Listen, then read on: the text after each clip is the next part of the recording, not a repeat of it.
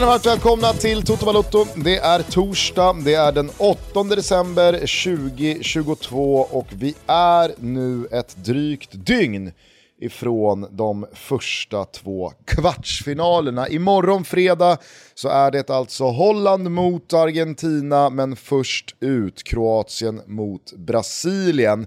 På lördag då spelas de två sista kvartsfinalerna och då handlar allting om eh, Marocko mot Portugal samt Frankrike-England.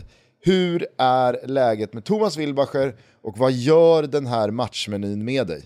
Ja men otroligt mycket. Vi snackade om det sist, just kvartsfinalerna. Att eh, de har en speciell karaktär i ett mästerskap. Blåbärslagen höll jag på att säga, men eh, oavsett om det är skrällag som har tagit sig vidare eller om det är stornationerna så är det någonting, det finns, det finns ett allvar i kvartsfinalerna som eh, inte, inte ens kan finnas i en avslutande gruppspelsmatch som betyder väldigt mycket, eller i en åttondelsfinal.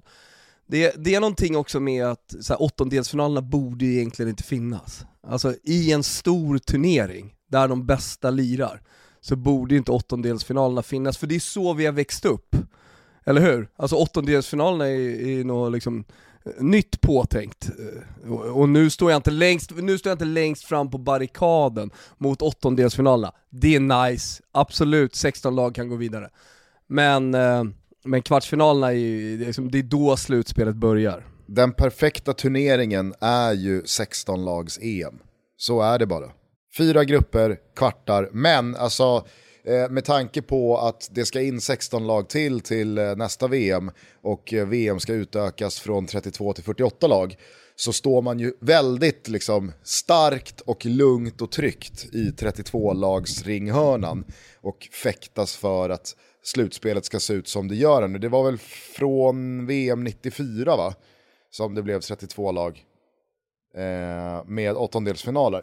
Eh, så att, eh, jag menar, i, i, i mitt liv så har ju VM alltid sett ut så här. Så att, eh, jag, jag, jag känner nog starkare för åttondelarna än vad du gör, men jag har ju alltid hållit kvartsfinalrundan som den finaste rundan. Dels då för att det, det, det har liksom eh, skilt agnarna från vetet rent kvalitetsmässigt. Men det är också tillräckligt långt bort från finalen för att det inte ska bli en defensiv och feg prägel på matcherna. Utan här blir det ju verkligen vilka vill det mest och man vill det genom sina offensiva kvaliteter och att man liksom går för vinsten snarare än att man är rädd för förlusten. Eh, jag tycker också att rent historiskt och ödesmässigt alltså, så är det ju nu som, som eh, det skrivs. Jag menar, vem kommer egentligen ihåg vilka som var i kvartsfinal om tio år? Det är ju lite liksom, det är ju inte speciellt stort. Okej, nu, nu, nu, nu är ju Marockos plats i den här kvartsfinalen någon helt annan än Frankrikes eller Argentinas eller Brasilien som har varit här så många gånger förr. Men du fattar vad jag menar, skulle Marocko åka mot Portugal Ja visst, det är klart att man kommer komma ihåg att eh, Marocko slog ut Spanien i åttondelsfinal och gjorde någonting som bara tre afrikanska lag har gjort hittills i VM-historien. Men att nå en kvartsfinal, vad är det egentligen då? Ja, men för, för de lagen som är där, som du säger, ex-Marocko, så är det ju ingenting. Alltså Sverige möter England i kvartsfinal, åker de ut där, det, det är ju verkligen ingenting, de som har höga ambitioner att gå hela vägen. Eh, och som du säger, vad kommer man egentligen ihåg? När man är mitt inne i det så, så tänker man ju lite på Sydkorea, man tänker lite på Japan, att de har gjort det bra. Nästa gång vi kommer påminnas om Japan och Sydkorea, det är ju när vi gör Totski inför eh, VM 2026 i staten. Galna, galna VM i staterna tillbaka, alltså vi, vi som ändå hade någon slags ålder VM 1994, jag, jag var ju 15 och drack folköl. Då var det ju fortfarande tre tvåor på, på, på eh, Konsum. Innan de bytte till förbannade eh, två, två åttorna. Men då kom ju också tre femmorna. Så, så, så egentligen så blev det ju liksom ett steg upp. Det blev ju 0,3 promille steg upp liksom. Men Men, men alltså, det, alltså USA igen, är du med? Fan. Ja, nej visst. Det kommer ju bli ett så jävla väl, välarrangerat eh, mästerskap, det kommer bli, ja det kommer bli, kommer bli bra, varför är jag där? Varför ska jag ens dit? Eh, och, och nu ska folk börja säga att alla är hycklare för USA eh, minsann eh, också är emot mänskliga rättigheter i delstater som, som förbjuder abort och så vidare. Så att, nu kände jag, fy fan vad jag inte längtar till VM 2026. Finns Toto Balotas kvar VM 26? Jag har ingen jävla aning vad som har hänt i VM 26. Jag kanske inte ens vid liv. Låt oss därför slå fast att kanske tidernas mästerskap blir Qatar. EM i Tyskland om ett och ett halvt år. Ja, absolut. Fan. Det, det, och hur är det nu i EM? Där är det åttondelsfinaler. Ja, sen, eh, sen, sen eh, 2016. Ja, såklart. Så är det ju. Så är det ju. Mm. EM i Frankrike. Eh, men men, eh, det, det, det, är ju, det är långt till både Tyskland 24 och eh, Mexiko, USA och Kanada 26. Så låt oss därför vara här och nu. Sen senast vi hördes då så har det ju spelats fyra åttondelsfinaler. Det var ju måndagstutto mitt i åttondelsrundan. Jag tänker att vi bara snabbt tröskar oss igenom de här fyra matcherna för lite reflektioner och eh, spaningar. Och börjar då med Japan-Kroatien. Japan hade ju alla möjligheter i världen att faktiskt stå för ett helt eh, otroligt mästerskap oavsett då hur det hade gått i kvartsfinalen i och med att en gruppseger med Spanien och Tyskland i, i, eh, i skålen samt en åttondelsfinalseger mot silvermedaljörerna från eh, senaste eh, VM 2018 i åttondelsfinalen hade ju såklart varit... Det hade gjort dem till favoriter till guldet. Ja men det hade ju liksom så här, oavsett hur det hade gått i kvarten så hade det ju varit fog för högsta möjliga betyg men... för förbundskapten Moriasso och jo, hans jo, men hade de, eh, trupp. Hade de hetat eh, någonting annat, Belgien, då hade de ju varit, eh, då hade de ju varit lite sådär eh, underdog till guldet. Men eftersom de var Japan så, ah, ja. så, så hade man ändå räknat bort dem från en kvartsfinal mot ett bra landslag.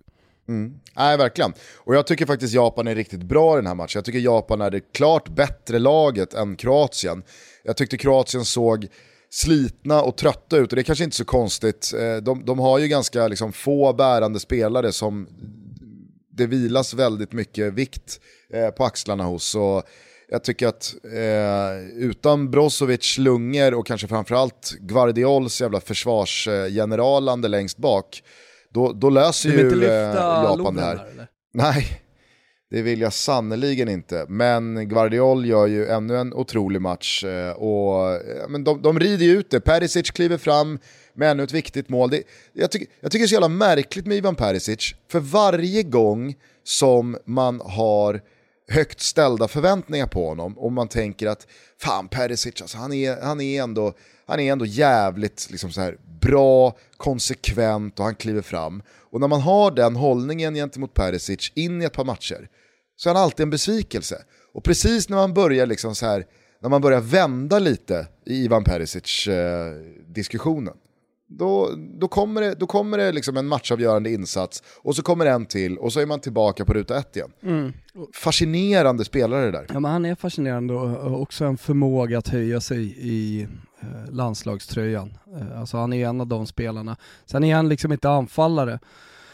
Och han, han kanske inte alltid liksom sticker ut i de prestationerna, eller den spelaren man tänker på, men han är ju definitivt den som, som har tatuerat eh, den kroatiska landslagströjan på torson så att säga.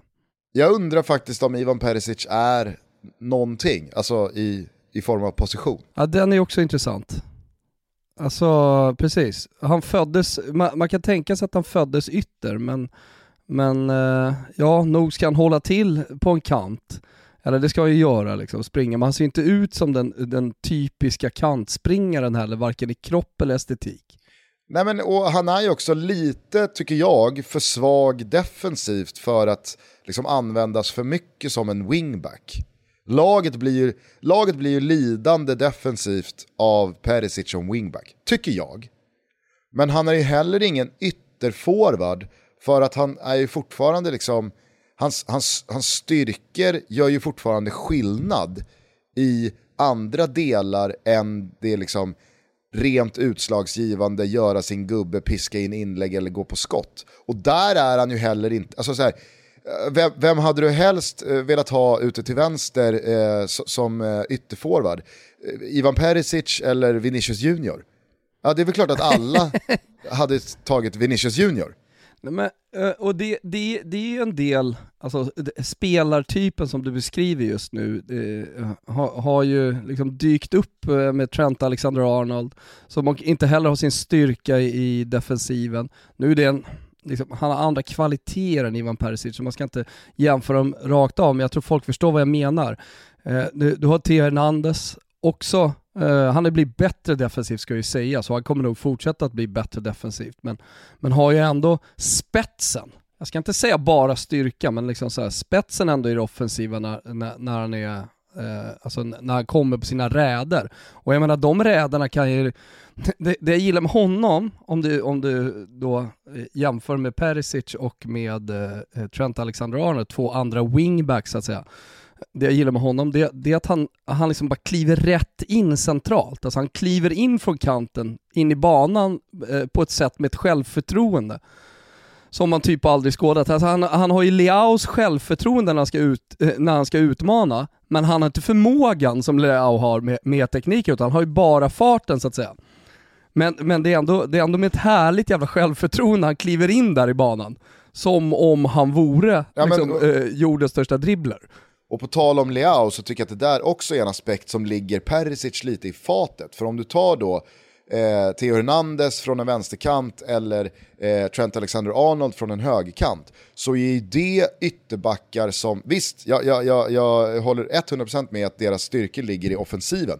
Men de också, alltså, i deras offensiva styrkor så ligger också en förmåga att vara väldigt bra på att kombinationsspela med sina yttrar framför sig. Alltså Theo Hernandez med Leao, eh, Trent Alexander-Arnold med Mohamed Salah. Mm. Alltså de funkar ju väldigt bra i kombinationsspelet. Ivan Perisic, han kan inte kombinationsspela med någon. Nej.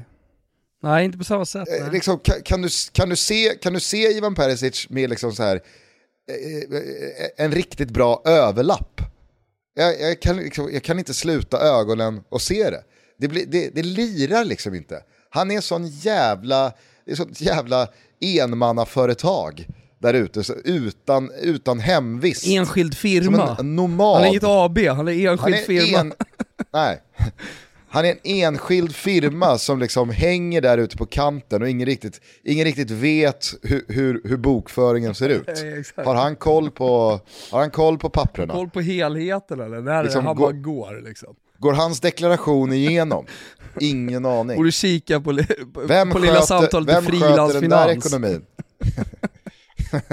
ja, nej, det är alltså jävla Få lite, få lite mer hjälp, alltså. liksom. alltså. borde ta lite mer hjälp.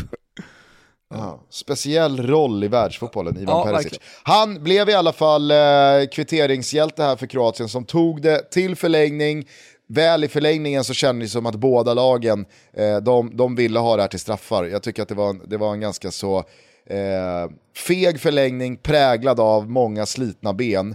Eh, jag menar, eh, när, när Kroatien byter ut Luka Modric, då vet man att det här får vi, det här får vi lösa från straffpunkten. Eh, och eh, det, det, var ju, eh, det, det, var ju inte speciellt mycket Kroatien som vann den här straffläggningen, utan det var ju Japan som förlorade den. Eh, sällan skådat sämre straffar, dittills ska ju sägas. Eh, för det här var ju alltså dagen innan Marocko-Spanien. Eh, men eh, Minamino, eh, Mittoma och eh, Yoshida, de slår ju liksom, den, den ena slår ju sämre straff än den andra. Eh, och Livakovic behöver ju knappt anstränga sig för att, eh, eh, för, för, att rädda dem. Jag såg Pontus Wernblom, vår goda vän, twittra ut ett begrepp som jag direkt kände att det där anammar jag, det där sväljer jag med hull och hår. Såg du vad han kallade de här straffarna? Nej. Lövbiffsstraffar. Ha! Bra! Alltså att, att man slår dem med så jävla dålig fart att det är som att foten är en lövbiff. Exakt. Som bara liksom föser iväg bollen.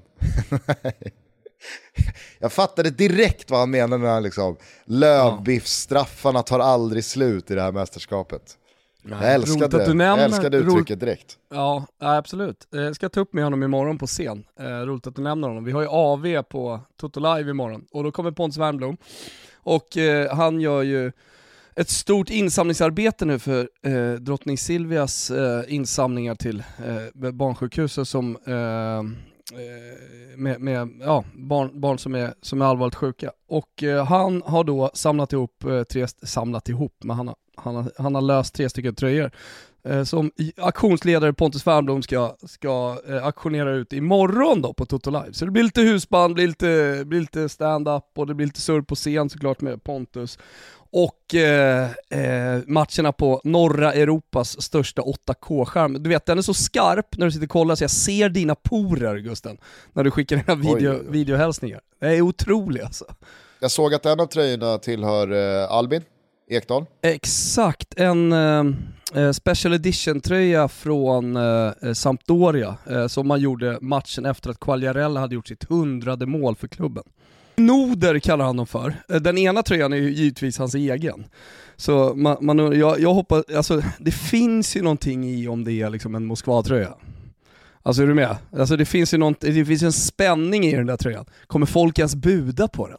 Liksom. I någon slags här ryss uh, uh, bojkott. Uh, så jag hade ju tyckt att det var lite kul Ja men det blir ju lite som när Jonas Jerebko här, jag vet inte om du såg det, Jonas Jerebko dök ju upp och körde något avkast eh, i, någon, eh, i någon svensk basketmatch här för någon vecka sedan. Blev ju, liksom, blev ju magplask där uppe. Jag vet inte om det var, jag, jag, jag, tror att det var Umeå eller Luleå någonstans. Och så hade hemmalaget då bjudit in Jonas Jerebko för att sköta avkastet eller leverera matchbollen eller vad fan det var blev ju utbuad och marknadschefen fick lägga sig platt efteråt. Och, nej, det här blev helt fel. Men, men det är lite som när Infantino dyker upp i fel match ska sägas, alltså är det en lugn publik, eh, då, då hör man inte speciellt mycket. Eh, I alla fall ut genom tv-rutan. Men eh, i, i en match med supportrar, typ de argentinska eller vad det nu kan vara, engelska eller någonting. Eh, marockanska? dyker upp på den här marockanska. Eh, vet inte hur han står sig i, i Marocko. Står sig inget bra eller? Vad, eh, Infantino? Kan inte arabvärlden på det sättet alltså. Vad menar du? Nej men om, om, om man hatar Infantino i Marocko. Jaha. Alltså eller om ja, men, hatet är liksom eh, en europeisk företeelse så att säga. Alltså jag kan tänka mig att eh, hatet lever och frodas i just Marocko i och med att jag har lärt mig här den senaste tiden att Marocko har ju satsat satan på ja, men dels eh, sin landslagsstruktur och har plöjt in hur mycket pengar som helst i eh, förbundens egna eh, faciliteter eh, och man har liksom uttalat satsat på att ta nästa kliv med sina landslag, inte bara A-landslaget utan hela vägen ner till, till, till pojk och flick. Eh, men man har också sökt VM typ varje jävla snurra. Eh, så jag kan tänka mig att från då eh, tiden med Sepp Blatter när man inte fick mästerskap så har väl det där spilt över nu på Infantino. Eftersom han har väl varit president eh, i liksom, den senaste gången som Marocko förlorade eh, ja, tänker, ett mästerskap. Ja, jag, jag tänker ju annars liksom Eh, korruptionsmisstankarna eh, från VM 2018 där Marocko blev eh, totalt bortdömda. Ja, nej men eh, addera det så tror jag att vi landar i att vi nog kan känna oss ganska trygga i att Infantino inte är Marockos mest populära person. Han kommer inte vara julvärd i marockansk tv.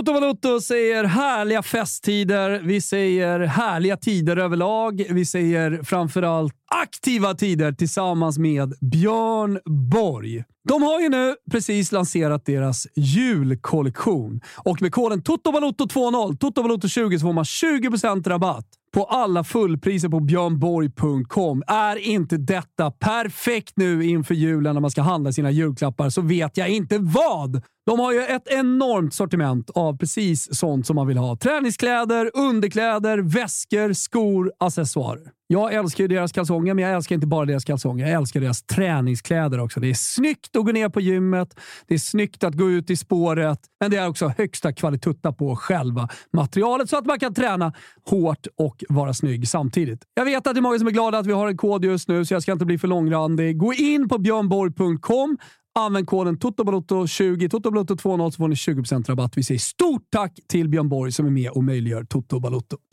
Toto Balotto är sponsrade av Samsung TV.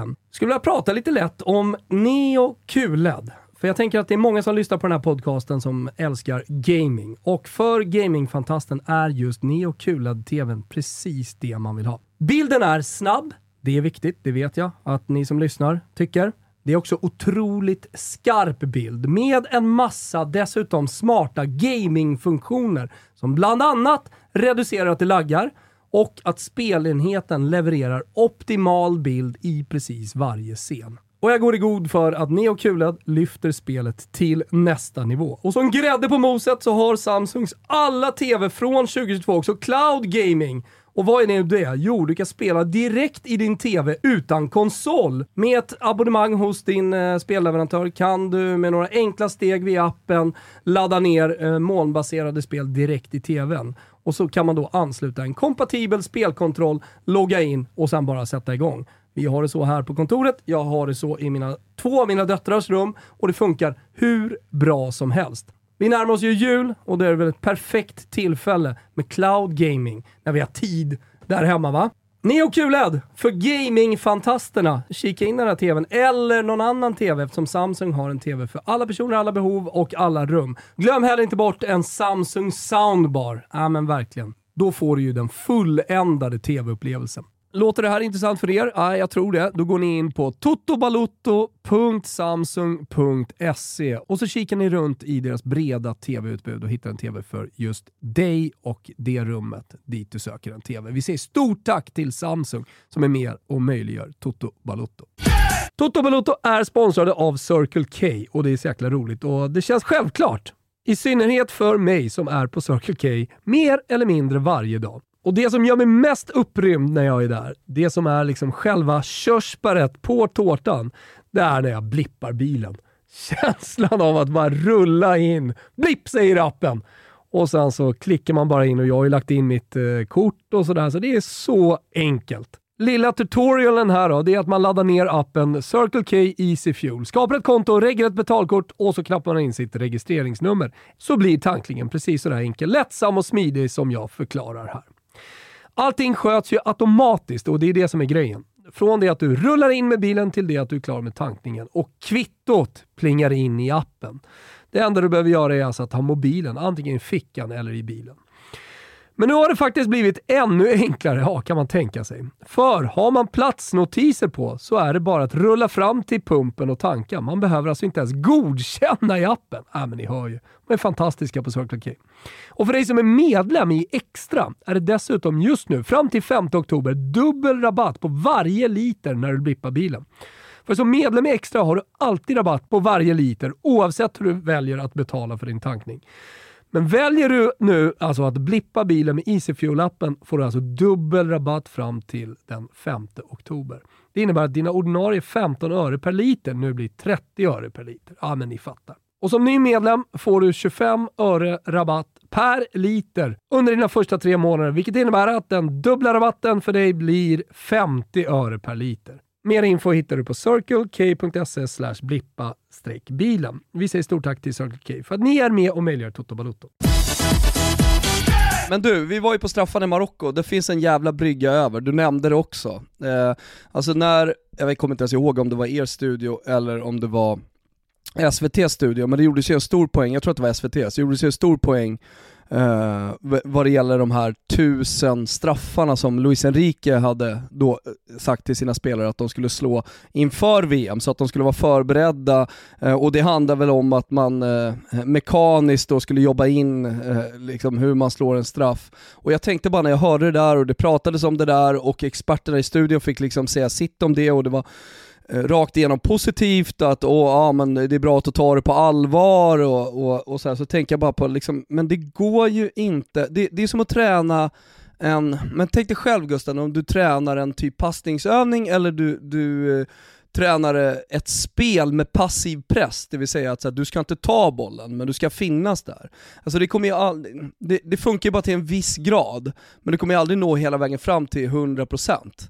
Eh, och det, det, det gäller ju också de här straffarna. Alltså du kan ju inte i något läge träna på att slå en straff eh, med de känslorna som är inblandade. För det är ju känslan som ställer till det snarare än det mekaniska tänker jag. Även om det, det finns väl någonting i det, men jag menar, är du 24 bast, spelar i Barcelona, Real Madrid eller något annat jävla topplag. Det mekaniska att slå en bredsida nära en stolpe, att sikta liksom på en nätmaska, alltså det har du gjort hela livet. Alltså att, eh, att precisionsskjuta så att säga, för det är ju det man gör när man slår straffar, det, det, det har hela tiden funnits med. Det har du övat på. Så jag vet inte hur mycket de här tusen straffarna skulle göra. Det du skulle behöva göra är att slå tusen straffar med eh, 750 miljoner tittare på TV och en fullsatt arena med vetskapen om att eh, liksom, ditt, ditt lands fotbollsöde vilar just nu på dina axlar. Jag, jag, jag, jag kände bara, det där är inte bra. Alltså det, är det inte bättre att bara inte snacka om det? Så när väl straffarna kommer, gå fram, antingen går eller så går det inte. Alltså om man gör en stor sak, jag tänker, tänker att det snarare är då negativt. För jag tänkte vad jag skulle ha sagt om jag hade suttit i den där studion. Att såhär, ja, men, vänta, nu gör vi det här till en så jävla stor sak, vi förstorar upp det här ytterligare, hur jävla viktigt det här är, så du ska slå tusen straffar innan du kommer dit vilket jag tänker, liksom, om du ska göra någonting, någon promille åt det ett eller åt det annat håll, så är det åt det negativa hållet i så fall. Jo, men jag, jag, jag börjar landa i att liksom, vi nu borde ha lärt oss en gång för alla att allting när det kommer till att försöka liksom knäcka koden i straffsparksläggningar är eh, liksom, eh, till ondo. Det, det kommer inte gynna dig nu, nu, har, nu har väl alla försökt med allting och det enda jag på riktigt känner är liksom ett move där förbundskaptenen eller tränaren kan styra sitt eget lags öde i liksom en, inte nödvändigtvis positiv riktning, men i alla fall, vi har inget att förlora på det här. Det är ju movet att som Fanchal gjorde 2014, två minuter innan förlängningen är slut. Då byter han målvakt. Bara för att så här, fuck it, det spelar väl ingen roll om det är Silessen eller Tim Krul. Båda är liksom lika bra på att rädda straffar. Ish, jag vet att det handlar om procent där också. Men det är ju inte därför han byter målvakt, tror jag. Utan han gör ju det främst för att bara fucka med det andra lagets huvud. Som ett liksom powerplay att vänta nu, fan de bytte målvakt. Här kom, kommer in någon jävla straffexpert här nu. Alltså nu, nu står det något jävla monster här på linjen som, som, som vars enda uppgift är att eh, eh, rädda straffar. Det här är inte en åtgärd som jämt har funkat och som jämt kommer att funka. Men det har några gånger funkat. Men det det i alla fall aldrig har gjort är ju att liksom så här, ah, men det var det de förlorade straffsparksläggningen på alla andra försök, alla andra move, från att liksom, ja, men vi ska slå tusen straffar var till att vi har strafflistan klar för oss och vi har tränat straffar på varje träning när man börjar prata om det. Eh, vi har försökt göra det så matchlikt som möjligt, man börjar liksom prata om hur man har byggt upp eh, insatser till straffar man har tränat på, jada jada jada, eh, till att när man håller på och liksom byter in straffskyttar, jag menar, är, är inte, är, är inte din empiri också att av, av alla spelare som har bytts in med tre minuter kvar av en förlängning för att slå straffar, det är oftare de missar ja, det är än så jag känner. Eh, de sätter. Ja, ja nej, men jag håller med det, dig. Det känner, det, det känner man ju i magen. Mm. Det är samma logik, alltså någonstans med de tusen straffarna och det, den inbytta straffskytten i den 119 minuten. Uh, uh, att man gör det till en så jävla stor sak. Alltså försök, försök att bara gå fram och slå den där straffen, de spelarna som är lite svettiga, som är inne i den här matchen, som kanske inte har så mycket tankar, de har precis varit i en närkamp. Och så bara uff, va? Eh, det, det, är nästan blackout för man är så trött. Att så här, är det redan straffar? Eller redan straffar, men är det straffar? Och så går man bara fram och slår den. Alltså, lite så. Därför, därför blir det också så otroligt, nu hoppar vi mellan matcherna, Eh, eller det gör vi inte, men eh, jag, jag blir också så otroligt imponerad av Hakimis straff. Att han, att han kan hålla den kylan, och det är egentligen en tvåstegsraket när jag pratar om kylan, som kanske beskriver honom som, som spelare och, och person jävligt bra. Eh, att dels då ha spelat hela matchen och sprungit så mycket som han har gjort. Jag har inte sett några siffror på det, men jag tänkte på det. Liksom, ja, kantspelare och, och liksom löper otroligt mycket. Eh, att slå den där sista straffen, fortfarande rätt ung, även om man har stor erfarenhet med, av stora klubbar med fostran i Real Madrid, Dortmund, P, eh, Inter, PSG. Så jag menar så här, det är klart han har samlat på sig liksom, mycket erfarenhet från stora matcher, men fortfarande en ung spelare. Och stå där, återigen med en hel nation, jag tror Erik Niva beskrev, beskrev trycket på hans axlar som att så här, hur mycket väger Atlasbergen?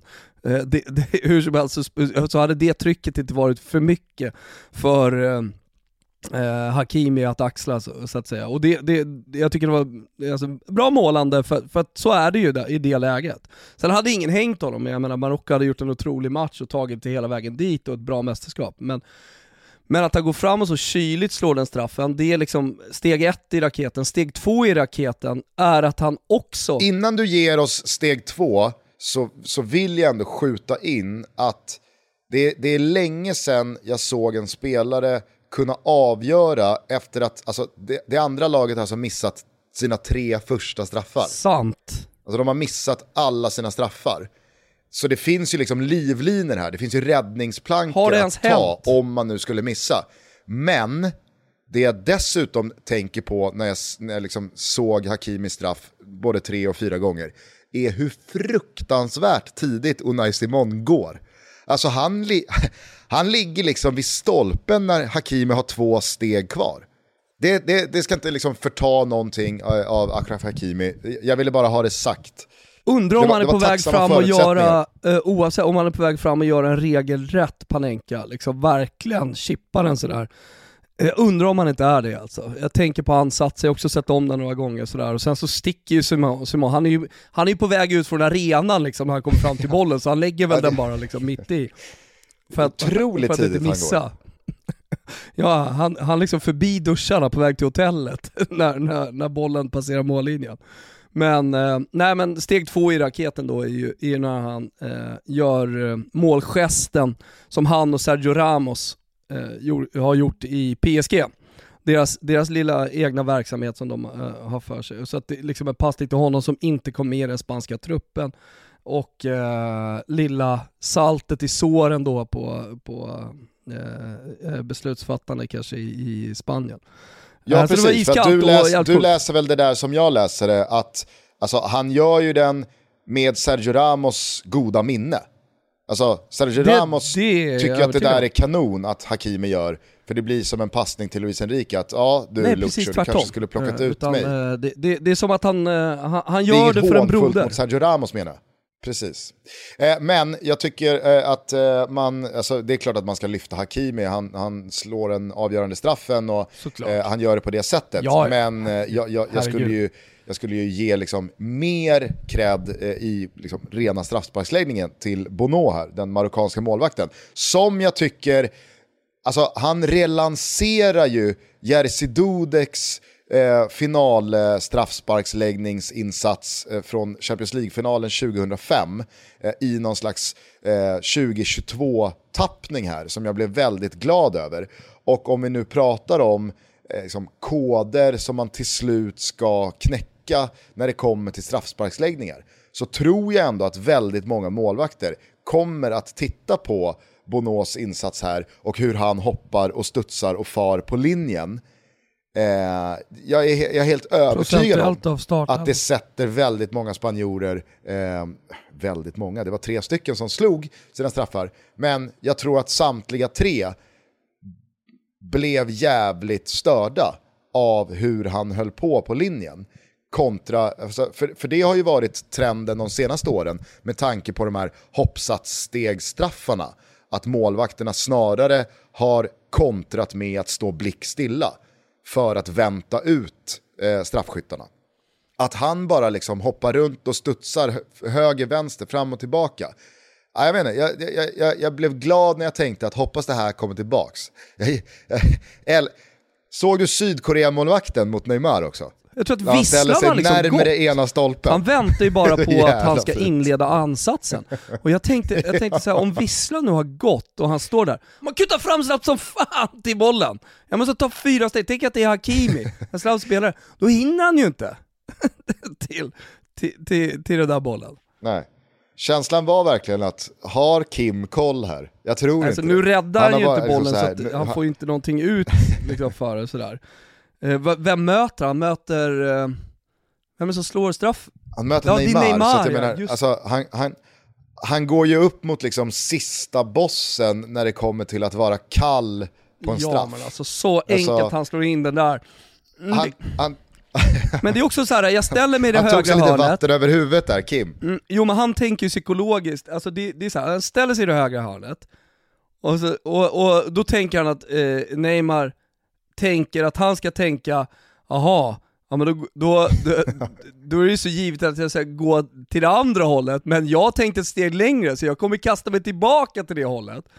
Men Neymar har ju liksom, Omvända, fattat, omvända psykologi. stod i gårdagens Abola som eh, Neymar såklart har läst, att, att han skulle gå tillbaka. Framförallt så förstår ju inte Kim att Neymar tänker ju inte en enda sekund på vart Kim står. Han står och tänker och pajta on. Och Python, Pappa är online här. och Python, så sätter han den.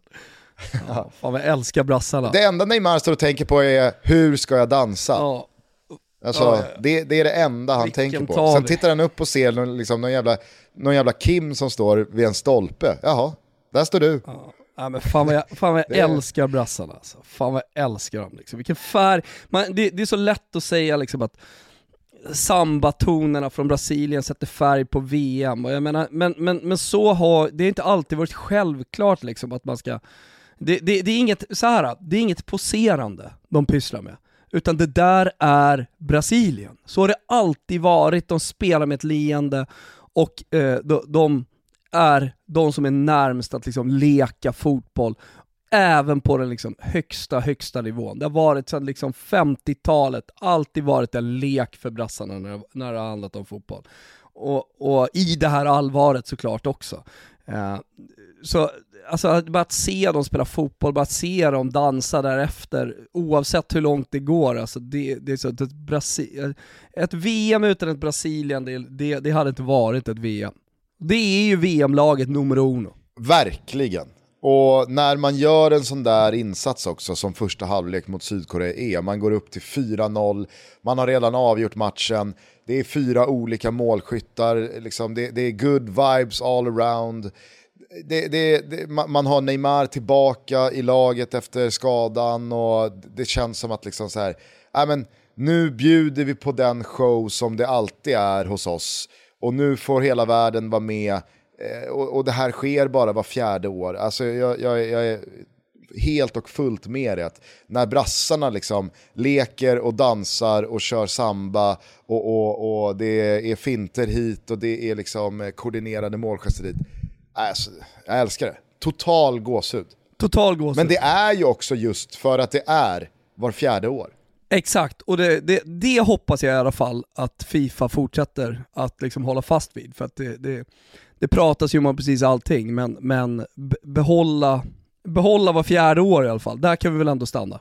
Mm. Ja, verkligen. Jag tror att eh, VM vartannat år, det skulle verkligen bli döden eh, för, jag tror i alla fall alla de nationer och alla vi, säger jag, som har varit med liksom hela vägen med så som det har varit. Jag kan tänka mig att länder som då skulle få vara med för första eh, gångerna och som, som inte liksom är stöpta i den hundraåriga formen fram tills nu, ja, där, där finns det säkert en annan inställning. Och jag menar, skulle man dubblera takten, ja då ökar väl möjligheterna för väldigt många lag att få göra sitt första VM, eller kanske göra sitt första VM på, på evigheter. Men det hade ju också urvattnat det exklusiva. Eh, det, hade, det hade förtagit någonting av det här, att shit vad länge sedan det var man såg brassarna i ett VM leka fotboll och eh, bara ha kul. Det har ju varit väldigt många år här nu av ett hämmat Brasilien som, ja, minus då starten på hemma-VM 2014, när Neymar liksom flyger och de vinner den där premiären mot Kroatien och, och de, de, liksom, de, de får fart. Men det är ju bara några matcher, sen håller man ju på att ryka mot Chile och sen så skadar sig Neymar mot Colombia och sen så är det ju bara liksom, eh, tragik därefter. Eh, och, och, i VM eh, innan dess, 2010, så är det också liksom, det, det, det, är en mörk upplaga när det kommer till just det här brassarna dansar och ler. Eh, så det är ju det, det är jävligt länge sedan man blev bortskämd med ett sånt här brasilianskt landslag. Ja men det var länge sedan man blev förtrollad, eller hur? Exakt. Jag tycker det är jävligt sällan i dagens fotboll man blir det också. Alltså, det, det, det känns nästan lite sagolikt att se Brasilien spela fotboll. Eh, det, det, det, känns som svunna tider lite grann. Det känns som ett, det, att kolla på Brasilien nu känns som ett VM för väldigt länge sedan. Sambatonerna som inte spelas, men man kan ändå höra dem när man ser dem spela fotboll. Ja, verkligen. Eh, sen vet jag inte, bara en detalj från ett av de här målen, eh, jag vet inte om du tänkte på det, men Richarlisons mål är ju otroligt på alla sätt och vis.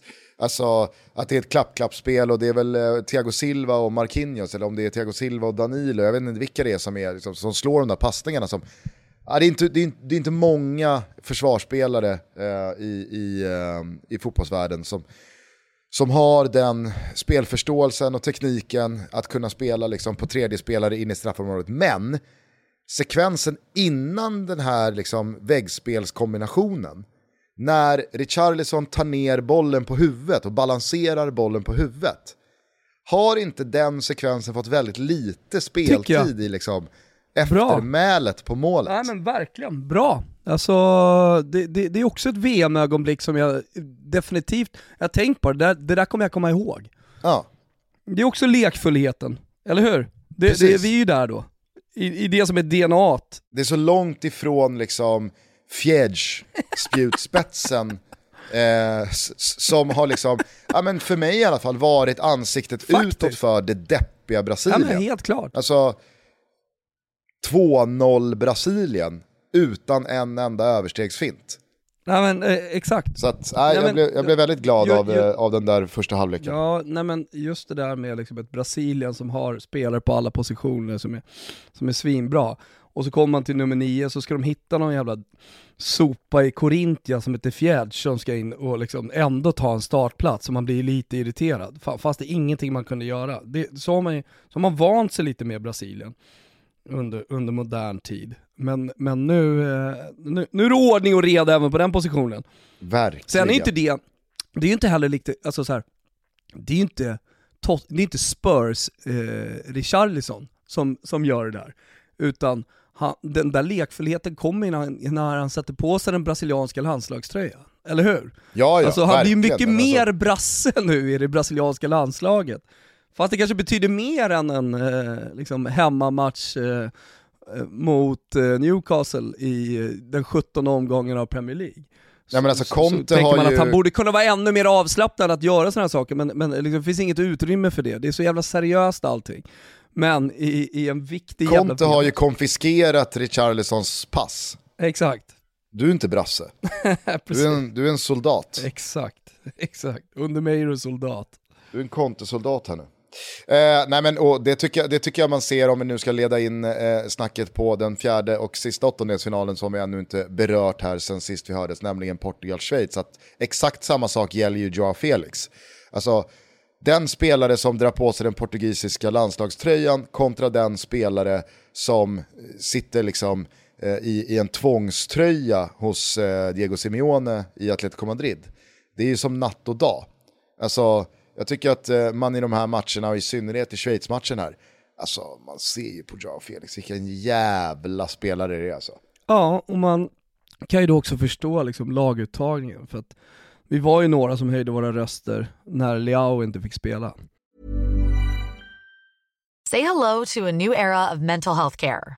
Cerebral is here to help you achieve your mental wellness goals with professional therapy and medication management support. 100% online. You'll experience the all new Cerebral Way, an innovative approach to mental wellness designed around you. You'll get a personalized treatment plan from a therapist, prescriber, or both in a safe and judgment free space. Your cerebral therapist or prescriber will outline a customized plan with clear milestones along the way so you can get to feeling your best. With Cerebral, you're not alone in your mental health journey. We're here to empower you to live a fulfilling life. So take that first step towards a brighter future and sign up today at cerebral.com slash podcast and use code ACasts to get 15% off your first month. Offer only valid on monthly plans. Other exclusions may apply. Offer ends July 31st, 2024. See site for details. As a person with a very deep voice, I'm hired all the time for advertising campaigns. But a deep voice doesn't sell B2B, and advertising on the wrong platform doesn't sell B2B either. That's why, if you're a B2B marketer, you should use LinkedIn ads. LinkedIn has the targeting capabilities to help you reach the world's largest professional audience. That's right, over 70 million decision makers all in one place. All the big wigs, then medium wigs, also small wigs who are on the path to becoming big wigs. Okay, that's enough about wigs. LinkedIn ads allows you to focus on getting your B2B message to the right people. So, does that mean you should use ads on LinkedIn instead of hiring me, the man with the deepest voice in the world? Yes. Yes, it does. Get started today and see why LinkedIn is the place to be to be. We'll even give you a $100 credit on your next campaign. Go to linkedin.com slash results to claim your credit. That's linkedin.com slash results. Terms and conditions apply. Det är klart att det går att ställa om det där, det, liksom fyran framåt eller vad man ska kalla det. Eh, och eh, liksom behålla Jao Felix och hitta plats för även för Liao. Men, men eh, det är också svårt att göra när, när Gomes nu är den som tar eh, Cristiano Ronaldos plats. Alltså hade man kanske kunnat hitta plats åt eh, Leao där. Eh, nu, nu har han inte det alternativet, så han är en ersättare till Jao Felix, eller hur? Ja, Framförallt. alltså, Framförallt.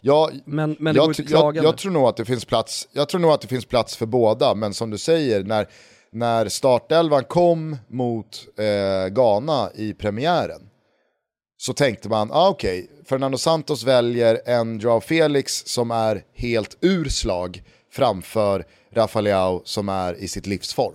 Ja men exakt, och, och eh, det, det, det var inte bara, det var inte bara liksom, vi, det var ju många som tyckte att det var eh, ett konstigt val, men med facit i hand så går det, går det, går det inte att lasta honom för någonting, utan eh, det har varit ett bra val. Jag menar, för att, för att vara lite Erik Hamrensk då, eh, alltså slutelvan, finns ju ändå där, alltså det finns ju någon slags logik i det ändå. Alltså, han, han har en Leao som är fräsch att sätta in. Låt säga att Portugal ligger under i kvartsfinalen med 20 minuter, eller 25 minuter, eller 30 minuter kvar. Har du Gusten? Tre. Ja, Även om det gick lite snabbare. Ehm, så, så, så är det också alltså det är en spelare att ha, som, som är en tillgång så att säga på bänken och komma in mot en trött försvarare. Så, så att det- kanske, kanske finns en tanke i det också om man, om, om man, om man, ehm, om man tänker lite längre, jag vet inte. han är väl som allra bäst att slänga in när, eh, när, när man leder med ett mål. Ja men exakt, exakt. Och jag och Felix kanske är bättre att starta då, så att det, det, nej, han, har- han har gjort alla rätt, helt klart. Ja, nej men, eh, och, och det, det måste man ju verkligen säga, även fast jag tycker att det var ganska tydligt att Schweiz som spelat väldigt mycket samma lag eh, under hela gruppspelet, eh, gått runt på ganska få spelare, inte haft möjligheten att rotera i någon tredje gruppspelsrunda. Eh, de såg, tycker jag, ganska trötta och slitna ut. Bortsett Brilan Bolo, vilken jävla oxe alltså. Han såg fan starkare ut än någonsin.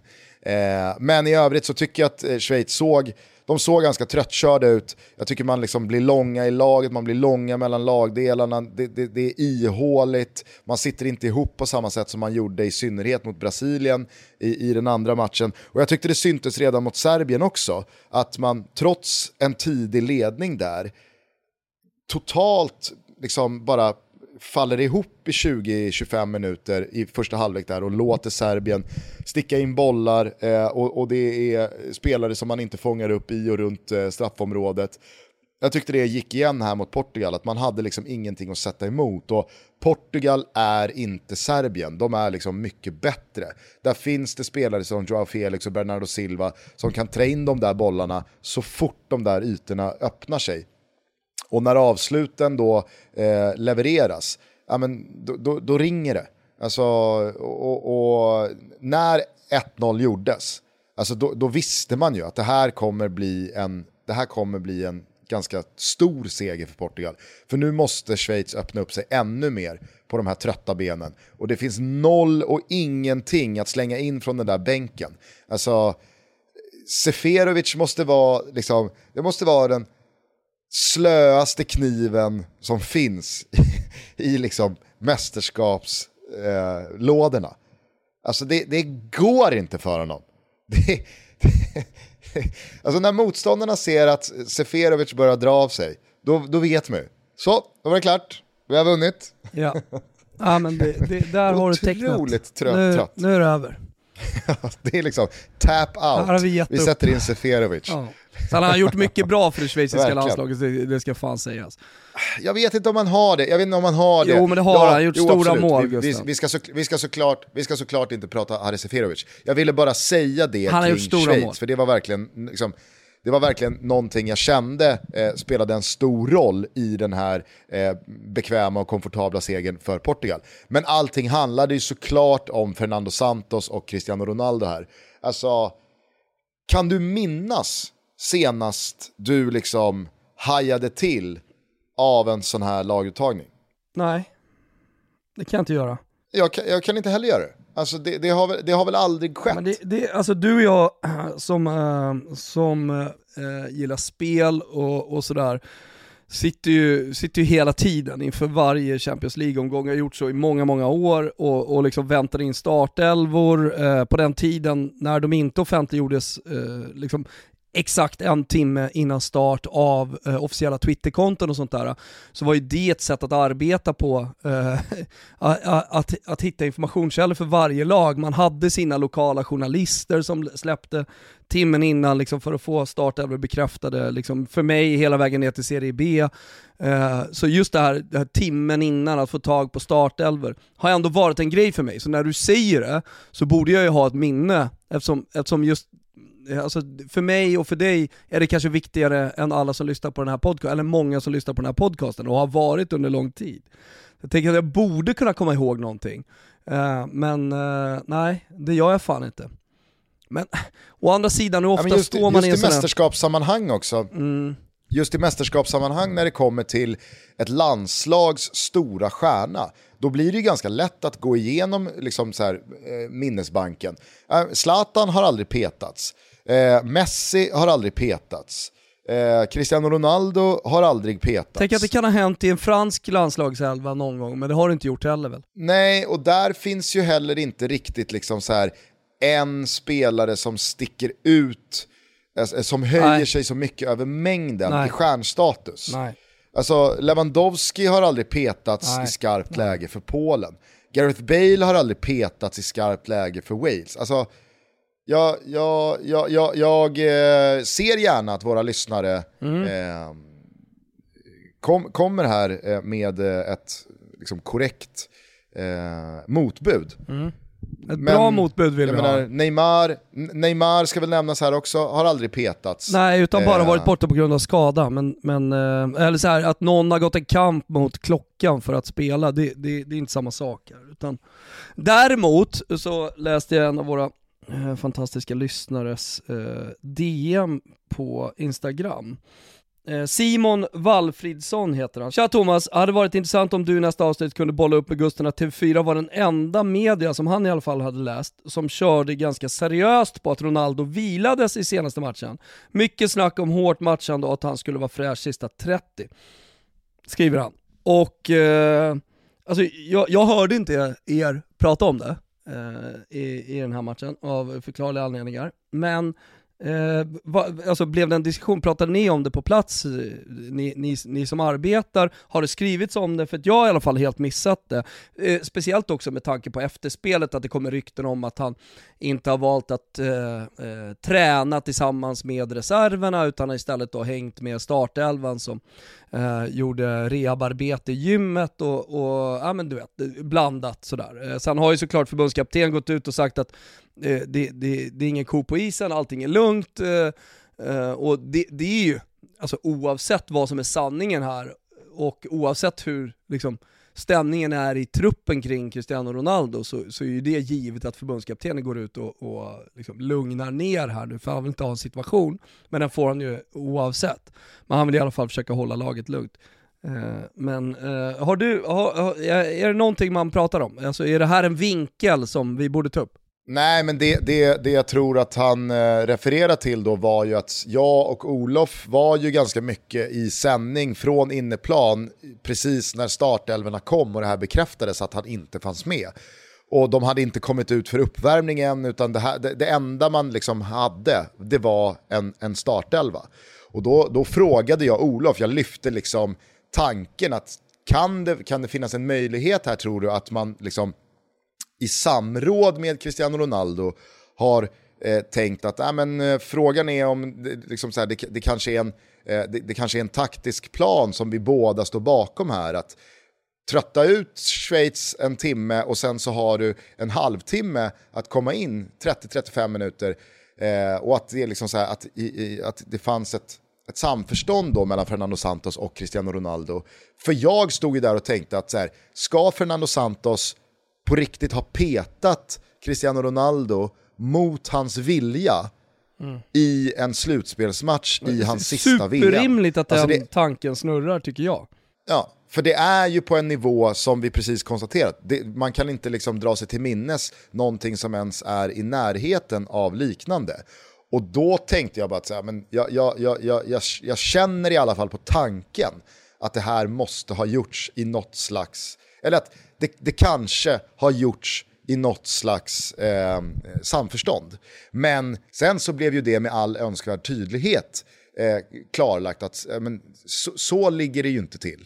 Ronaldo är ju, han är ju petad här och det är bara Fernando Santos beslut. Och Cristiano Ronaldo kan inte ens hantera det här på ens lite rimligt sätt. Alltså de vinner med 6-1 i en åttondelsfinal i VM. Han får komma in och alltså, han spelar väl 25 minuter liksom.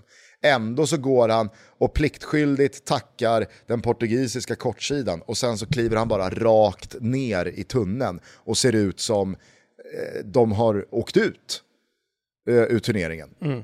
Och som du då eh, liksom, eh, berättar här att igår så eh, kommer ju uppgifter då att han inte har tränat med laget som ja, men bestående av spelare då som inte spelade 90 minuter eller, eller nära 90 minuter utan han ska ha varit i gymmet med, med, eh, med de som, som spelade mycket. Och, ja, men det är också så här barnrumpe-gulligt eh, nästan.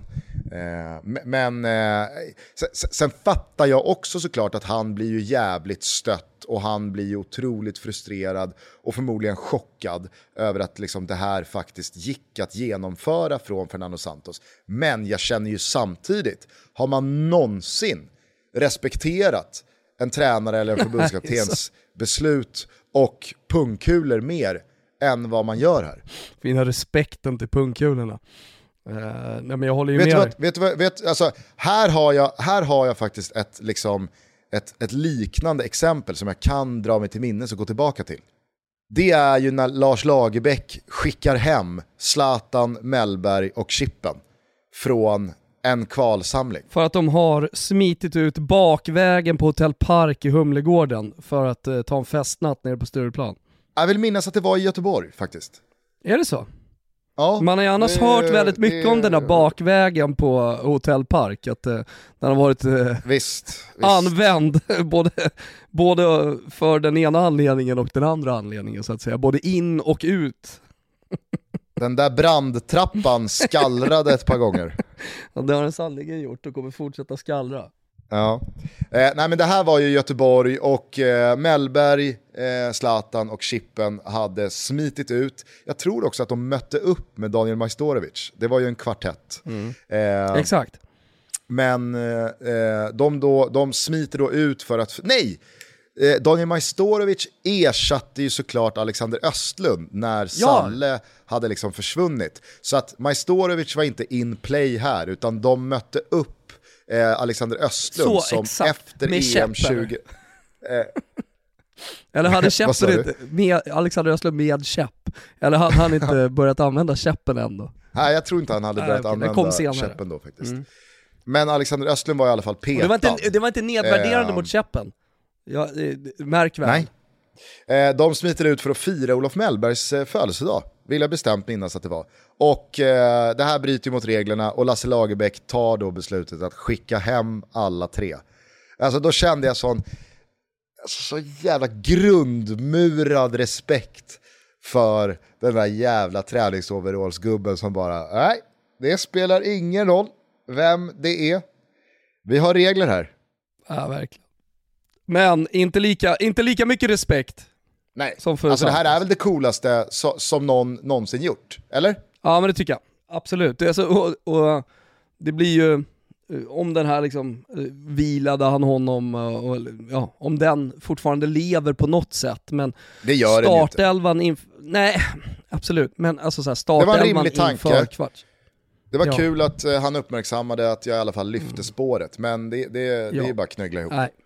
Men, alltså eh, startelvan inför kvartsfinalen här blir ruskigt, ruskigt spännande. Alltså timmen innan sitter man ju som på nålar på, på Space och väntar, väntar på den. Ja, Nej, och, och, och där tycker jag faktiskt att du, du lyfter en, en, eh, en take som inte liksom speciellt många ändå har vädrat. Att jag, jag fattar ju också att Gonzalo Ramos, han gör hattrick och om det var 70% eh, som, som ville ha Ronaldo bänkad i Abolas omröstning inför matchen här nu, ja då är väl den siffran uppe på 98% och jag tror att 100% tycker såklart att Gonzalo Ramos ska spela. Men jag menar, bara för att eh, det, det, det, det föll väl ut i åttondelen här och Gonzalo Ramos gjorde hattrick, så, så är det ju inte en lätt petning att göra igen. Nej det är det ju inte. Alltså, den, den, alltså görs den igen så blir det en ännu starkare markering någonstans. Och så det ger eh, anledning till Ronaldo så att säga att så här, återigen kanske markera. Alltså många blickar kommer ju liksom, och många kameror kommer ju landa på eh, Cristiano Ronaldo på bänken, vad händer i paus, vad händer efter matchen? Kanske, alltså så här, kanske kan man vända på det, att det tar bort lite fokus från de som startar och på matchen, att det då på något sätt skulle vara positivt för, för Portugal. Eh, snarare än liksom negativt att man har en situation så att säga i truppen inför en sån här viktig match. Jag vet inte. Ja men exakt. Och jag menar, många gånger så används ju också petningar för att väcka spelare. Ja men det, är- det är därför det blir ännu mer intressant ju. Ja. Nej, men verkligen. Och alltså, sen, sen så vill jag bara tydliggöra att jag tror också att det är klar favorit på att eh, Ronaldo startar på bänken och att Gonzalo Ramos givetvis frontar eh, anfallet. Men jag tror inte att det är en no-brainer som väldigt många vill få det till. Bara för att det slutade inte 6-1 och Gonzalo Ramos gjorde hattrick. Nej, och det ska det väl inte vara när man tar ut en startelva med de spelarna som man har i den truppen. Så att, eh, absolut. Sen utgår jag ifrån att Cancelo har någon slags eh, känning av någonting. Eh, för, för att eh, såklart, med all rätt, så hamnade ju det väldigt mycket i skuggan. Att Cancelo också satt på bänken eh, den här matchen. Men med tanke på att han heller liksom inte kommer in så utgår jag ifrån att det snarare handlar om en känning än att Fernando Santos dessutom petar Joao Cancelo från Manchester City. Av många ansedd som den kanske bästa ytterbacken i världen för tillfället. Alltså att peta honom, och jag vet hur, alltså det är så jävla speciellt för att väldigt många är ju väldigt liksom så här kunniga kring det här. Att ja, men Joao Cancelo går till vänster i Manchester City men han går till höger i Portugal. Eh, men eh, ser man startelvan i den tredje gruppspelsmatchen mot Sydkorea, då spelar Joao Cancelo till vänster för att Diego Dalot spelar till höger. Så när Rafael Guerreiro kommer in då till åttondelsfinalen på vänsterbacken och Cancelo får flytta på sig, är det för att man vill spela Dalot eller för att man vill spela Rafael Guerreiro? Förstår du? Alltså, det, det, det, är svårt att utifrån den hackordningen givet slå fast att eh, nej men det, är inte, det är inte med Guerreiro han petar Cancelo utan det är med Dalot. När han då spelade vänsterback mot Sydkorea. Ah, Jag skitsamma fattar, jag fattar. Det var i alla fall eh, också en anmärkningsvärd spelare att sätta på kvisten eh, en sån här match. Sen att han skiftar liksom Ruben Neves centralt, ja, det är väl vad det är. Eh, men nej, fan, jag, jag tycker att eh, Fernando Santos, frågan är om, frågan är om en förbundskapten liksom någonsin har vuxit så mycket av ett beslut. Nej. Jag håller med dig. Jag håller med dig. finns ju också ett extra lager i det här, att det här är inte en förbundskapten som kom in i fjol.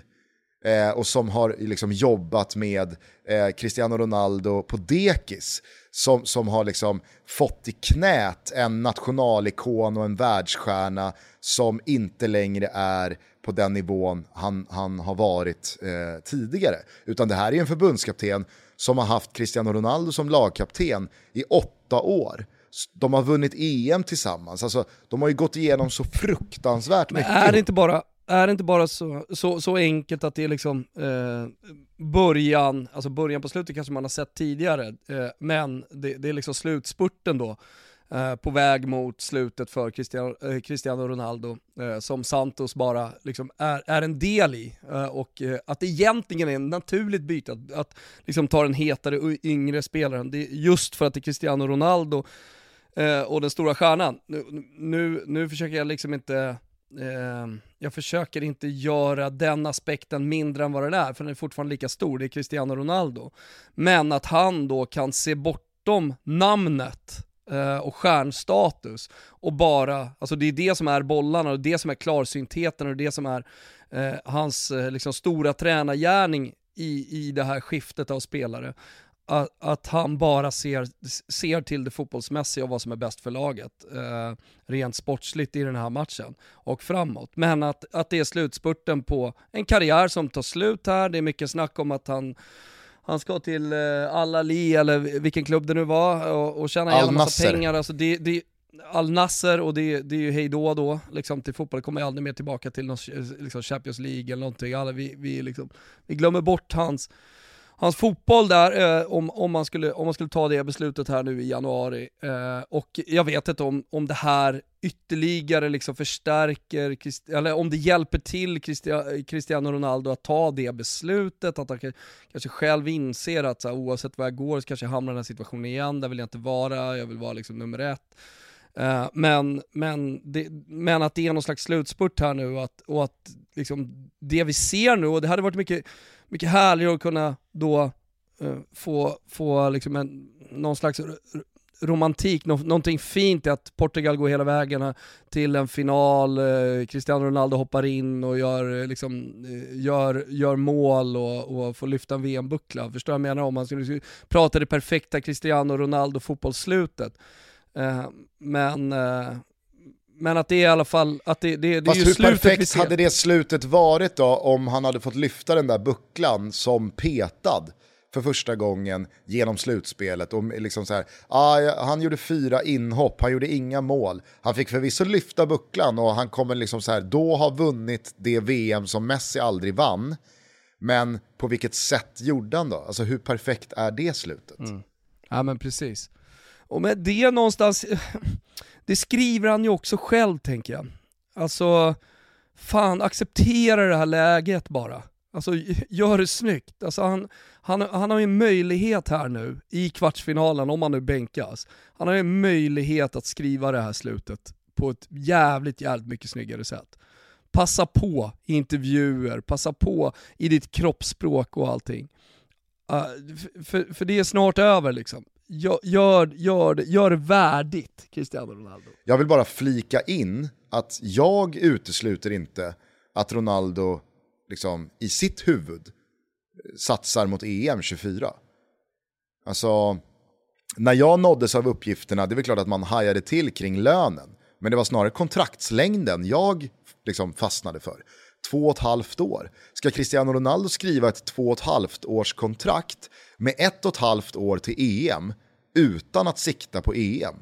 När han dessutom är så oerhört liksom besatt av landslagsmålen och nu i kvartsfinalen här mot Marocko så kommer han ju tangera den här snubben från Kuwait som har gjort flest eh, A-landskamper någonsin på här sidan. Alltså, jag, jag, jag, jag ser ju 100% rimligheten i att Portugal förmodligen byter förbundskapten efter det här mästerskapet, lite oavsett hur det går från och med nu.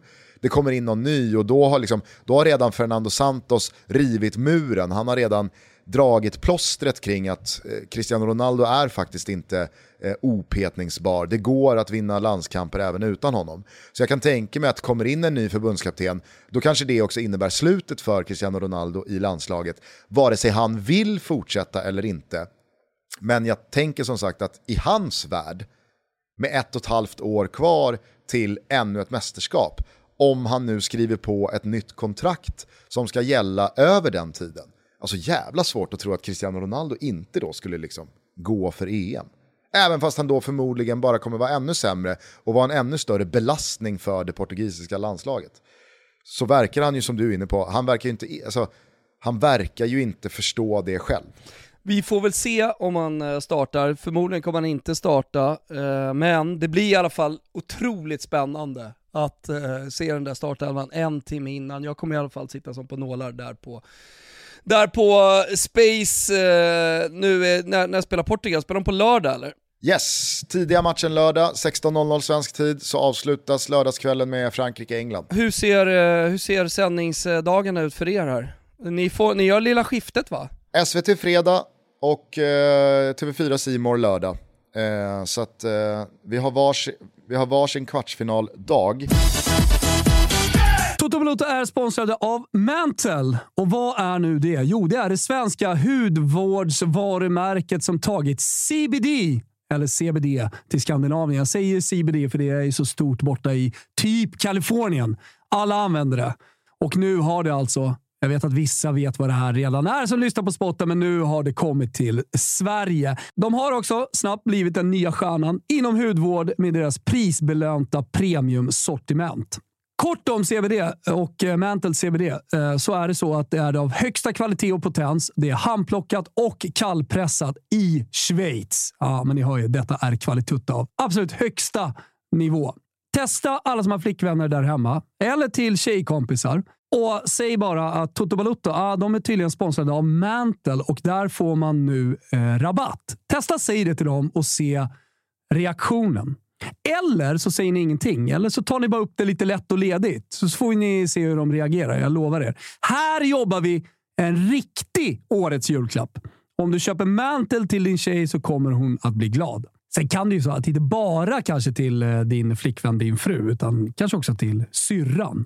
Och ska jag slå ett slag för en produkt, alltså en julklapp. Ska jag tipsa lite eller? Ja, men då vill jag tipsa om Holiday Kits på deras hemsida. För det är ju inte lätt att veta vad personen vill ha och därför tycker jag att det är klockrent att Mantle redan har skapat olika kit att välja på. Med koden hur som helst TOTOVALUTTO så får ni 5% extra rabatt på ert köp. Detta innebär att kitten som redan är rabatterade blir ännu mer prisvärda. Det finns också en gift quiz på Mantles hemsida och för de som vill vara lite mindre kreativa men ändå skämma bort eh, någon man eh, verkligen tycker om så erbjuder Mantle det traditionella presentkortet. Ah, det är väl inte så jäkla konstigt. Va? Det är väl kanon? Gå in på hallomantle.se. Vi säger stort tack att ni är med och möjliggör Toto Balutto.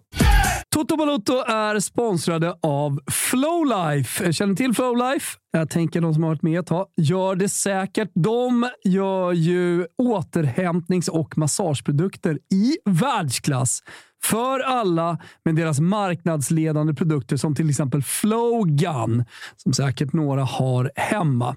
De har också fått utmärkelser i ett flertal sådana här bäst i testundersökningar.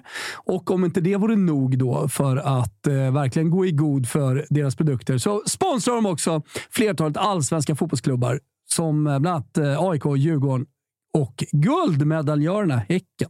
Jag älskar deras Flow Pillow. Den är eh, otroligt skön. Så värme, lite massage och sådär som man kan ha i nacken när man ligger... Eh, ja, men det kommer ju sådana tider nu med jul och sånt. Men deras Flow Feet, alltså en fotmassage, den är helt otrolig. När den trycker på i hålfoten ja, då mår man i alla fall efter.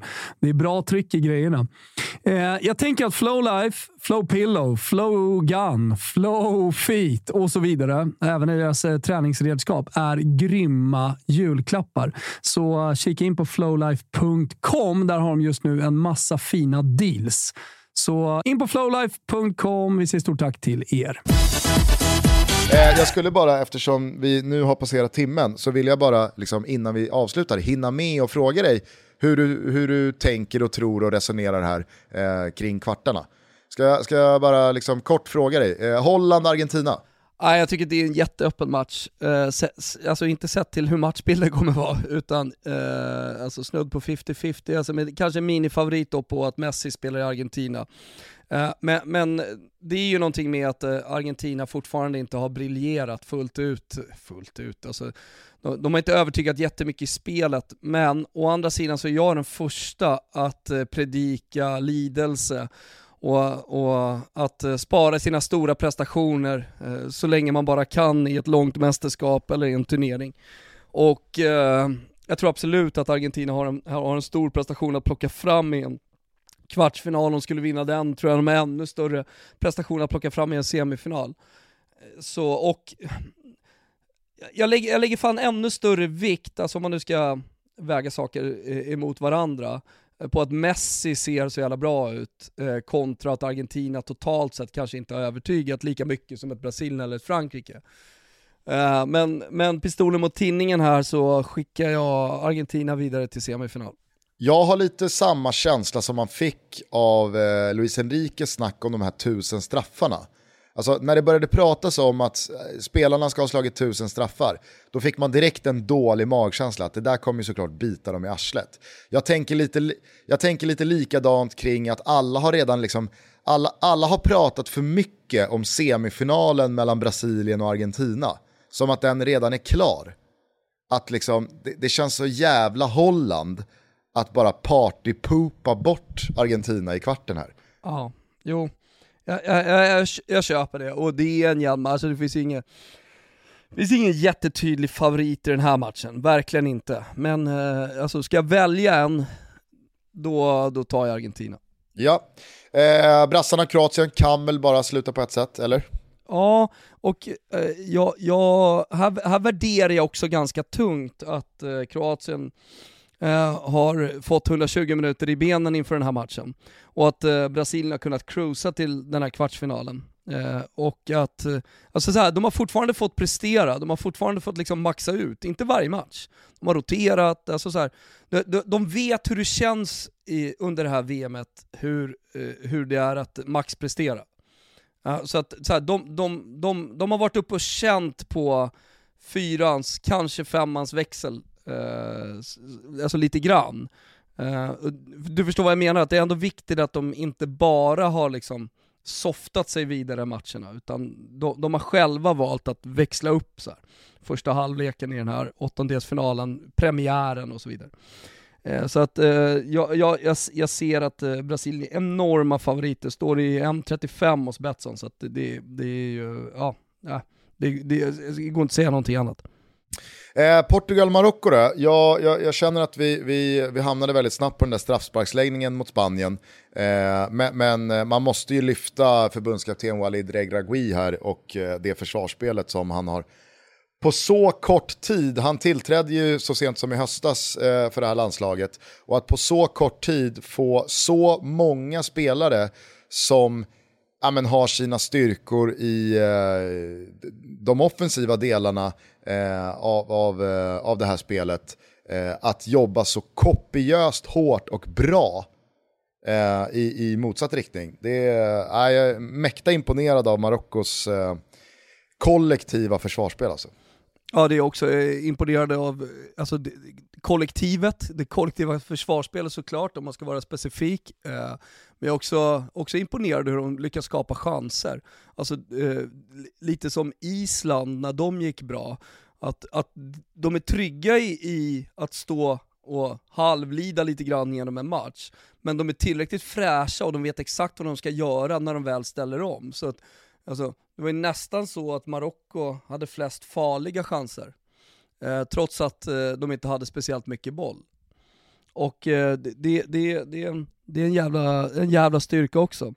Eh, och det, sen finns det ju då individuella eh, prestationer, eh, och där, där tycker jag alltså, den som sticker ut mest är ju Sofian Amrabat, Fiorentina mittfältaren som nu ska till alla möjliga olika klubbar. Det är väl Liverpool som i media i alla fall leder det racet eh, om, om honom. Det känns lite surt när man är liksom Fiorentina-gubbe och har följt honom och vet vad han kan. Eh, men jag kommer också ihåg att han var petad lite grann i början när Italiano kom och han har inte haft en så här, supertydlig roll förrän eh, liksom på slutet i Fiorentina eh, som nyckelspelare. Men däremot så såg man det ju redan i Hellas Verona, jag var otroligt imponerad av honom där, trodde att han skulle gå till en större klubb än Fiorentina efter Hellas. Men det här, Fiorentina får väl bli trampolinen. Men det är också ett tydligt, Sofian Abraham ett tydligt exempel på vad som kan hända med en spelare under ett mästerskap om, om, om man gör det bra. Att, jag menar, Liverpool hade inte gått för honom, tror jag, det, hade inte varit samma race om honom såklart om han inte hade gjort det här mästerskapet. Så att hur mycket Y-scout det än finns så kan man ändå glänsa under ett par veckor och, och eh, bli, bli köpt av en av världens största klubbar. Jo men kolla bara på Gonzalo Ramos här. Alltså, det var inte så att han utvecklades som fotbollsspelare från att matchen mot eh, Schweiz eh, började till dess att han blev utbytt. Men de där tre målen han gjorde däremellan eh, gör väl att prislappen eh, sticker eh, med 300 miljoner kronor, 400 miljoner kronor, mer än vad han annars hade liksom värderats till. Eh, så det, det, är ju vad ett VM gör med spelare som du är inne på. Eh, jag vet inte vad du säger, men, men min erfarenhet från sådana här liksom tömningssmällar där man redan har skrivit historia och där det redan har liksom firats i två, tre dygn på Marrakesh och Rabats gator. Det brukar oftast följas upp med att det bara liksom är tväröver. Eller? Har jag fel? Mm. Ja, jag hör vad du säger. Jag hör vad du säger. Även om jag... Jag tror fortsatt på, jag måste, jag måste ändå fortsätta liksom, jag ser att det är 1,70 på rak Portugal-seger ordinarie tid. Alltså, tycker att det är lite lågt på ett sätt ändå. Alltså man, man, man värderar upp den storsegern som man gör i, som man bjuder på i åttondelsfinalen här på Portugal, tycker jag lite för mycket. Um, Jo, alltså jag, och, och, och jag vill vara tydlig med att jag, jag, liksom, jag, jag, ned, jag nedvärderar eller undervärderar Nej. inte Marocko. Jag säger bara erfarenhetsmässigt, de, de, tidigare gånger man har varit med om att ett lag liksom bryter vallen, liksom, de, de, de knäcker glastaket, i matchen efter så brukar det märkas med att då kommer man inte alls upp i den där eh, nivån som tog dem dit, utan då är det, det, det, det blir liksom, hade Japan ah, Japan kanske är ett dåligt exempel, men eh, det, det, blir oftast en omedveten eh, nöjdhet. Inte mättnad, men liksom så här, nu har vi skrivit historia. Allt från nu är bonus och då brukar det oftast ta slut direkt. Jag hör vad du säger, definitivt. Alltså så här, fira en åttondelsfinal som ett VM-guld, jag fattar ju att man gör det. Och det är med all rätt, de har aldrig gått så här långt i ett VM, herregud. Men det finns också, eh, det finns, finns också en eh, entusiasmvåg att rida på här, som man heller inte ska underskatta. Även om jag såklart också, precis som du, eh, lutar åt att det, det, det, det kanske går åt andra hållet. Finns ju också en hyfsad entusiasmvåg i Portugal. Så att... Absolut, absolut. Eh, avslutningsvis bara, eh, måste jag säga, jag, jag tror att Frankrike-England blir turneringens match. Jag är så sjukt peppad på den eh, kvartsfinalen. Eh, inte bara för liksom lagen här och nu och hur de har sett ut hittills, inte minst framåt, men också för att jag under min livstid aldrig har fått uppleva Frankrike mot England i ett VM. Just det, ja det är en poäng jag ser jättemycket, alltså, det, är, det är en helt jävla otrolig match alltså. Fy fan, och svår. Alltså Frankrike är såklart lite favoriter på förhand, eh, men det kan gå, kan, kan gå precis åt vilket håll som helst. Alltså, det är nästan så att jag lutar lite åt lilla England-spelet här. Jag vet inte varför, men, men det är någon magkänsla jag har bara. Ja, men jag är lite inne på att Frankrike inte riktigt har testats än bakåt. Jag tycker att det har varit liksom lite halvsvajigt. Alltså man, man börjar skakigt mot Australien, eh, mot, mot Danmark så tycker jag att man lever farligt i andra halvlek där när man slappnar av lite efter 1-0. Danskarna kan ju lika gärna göra 2-1 där. Eh, och jag tycker att liksom Danmark, som hade uppenbara problem mot både Australien och Tunisien, ändå liksom sårar Frankrike ganska mycket. Eh, Polen bryter sig tillbaka liksom in, i, eh, in i den där matchen eh, i första halvlek eh, så länge det står 0-0 och har ju ett par lägen att ta ledningen. Jag menar, det, det är någon, någonting som ligger, ligger och gnager i med att fan, Frankrike, hur bra är de egentligen defensivt? Mm. Ja, men jag, jag köper det. Eh, sen är det så svårt att tala, snacka bort Frankrike. Jag förstår, alltså, det, det bidrar ju också, det du säger, utan att jag har formulerat det själv. Eh, inte ens i tanken, men när du säger det, det, det har nog det, det, det hjälper till att jag får lite Englands feeling i den här matchen. Sen är det ju jättejämnt och det kommer avgöras av situationer, det kommer avgöras av en briljant dribbling, det kommer avgöras av, av ett misstag. Eh, så, ja, jättejämnt, otrolig match. Ser här nu, jag vill bara kasta in innan, innan du liksom börjar någon slags slutplädering på det här avsnittet. Eh, en, eh, en, ett par fraser som eh, Regragui har sagt på presskonferensen om det spanska landslaget, jag vet inte om det nådde dig också. Men lilla snitsen i alla fall. Tycker det är härligt när man kan sticka ut hakan lite och tycka om fotboll även när man sitter på ett presskonferenspodie i ett VM. Eh, Spanien spelar en så jävla tråkig fotboll. Eh, det här eh, ball possession, eh, den spanska ball possession, den, den, den tråkar ut och är direkt skadlig för publiken. det är fan snitsel på det alltså. Ett skott på mål, 74% possess och palla. Avgå. Vad var det för eh, tröja han tryckte upp där redan, redan för många år sedan, Christian Borell? Contro tiki-taka. Contro tiki-taka. Otrolig. Kom ju två tappningar, tiki-taka is dead kom ju också, så vi hade två t-shirts. Just det. Just det. Ska fan bära med stolthet om jag hittar den. Vi ses på lördag genom tv-rutan. Eh, då är det alltså TV4 och simor dagen SVT imorgon fredag. Men ni vet ju att ni med ett eh, Premium Plus-abonnemang hos eh, Simor ser alla minuter från VM där. Eh, finns ju mängder med bra filmer, serier eh, att konsumera. Snart kommer en ny Beck. Robinson går in i finalveckan nästa vecka. Uff. Och sen så kommer La Liga, Serie A, Champions League tillbaks eh, så fort vi firat jul. Aj, fan vad kul, eh, och det ska bli kul att se det på dina porer på 8K-skärmen på Toto Live. In på nakata.se och köp biljetter om ni inte har gjort det. Eh, det finns fortfarande biljetter kvar. Eh, man kan köpa till båda dagarna för 300 spänn, om man bor i Stockholm till exempel, om man vill ta lilla weekenden. Sex gubbar från Skellefteå har bland annat gjort det. Tycker jag är härligt. Eh, men ni eh, som eh, inte kan vara där, på säga, alldeles oavsett om ni är där eller i Qatar eller vad, vad ni är, kan vara med och tävla om snygga Pepsi Max-grejer på vår Instagram där vi har en eh, liten julkalender. Dyk in där och för alla som är 18 bast fyllda, tycker jag ska rygga våra, eh, våra tripplar här eh, som kommer framåt, ligger ute under godbitar, boostade odds på Betsson.com. Stödlinjen.se finns om man har problem med spel. Hörni, vi eh, hörs igen på eh, måndag. Då tar vi ner de här eh, kvartsfinalerna och börjar blicka mot semifinalerna som då spelas tisdag, onsdag. Eh, sen så är det alltså bronsmatchen lördag och finalen nästa söndag som återstår av detta världsmästerskap. Eh, sen är det slut. Det går så jävla fort när man har roligt. Eh, men nu njuter vi av kvartsfinalerna, vi tar hand om varandra och sen så eh, lyssnar vi till eh, några härliga toner som superproducent Kim Wirsén redan har börjat rulla här. Eh, och så säger vi så. Det gör vi. Ciao tutti. Ciao tutti.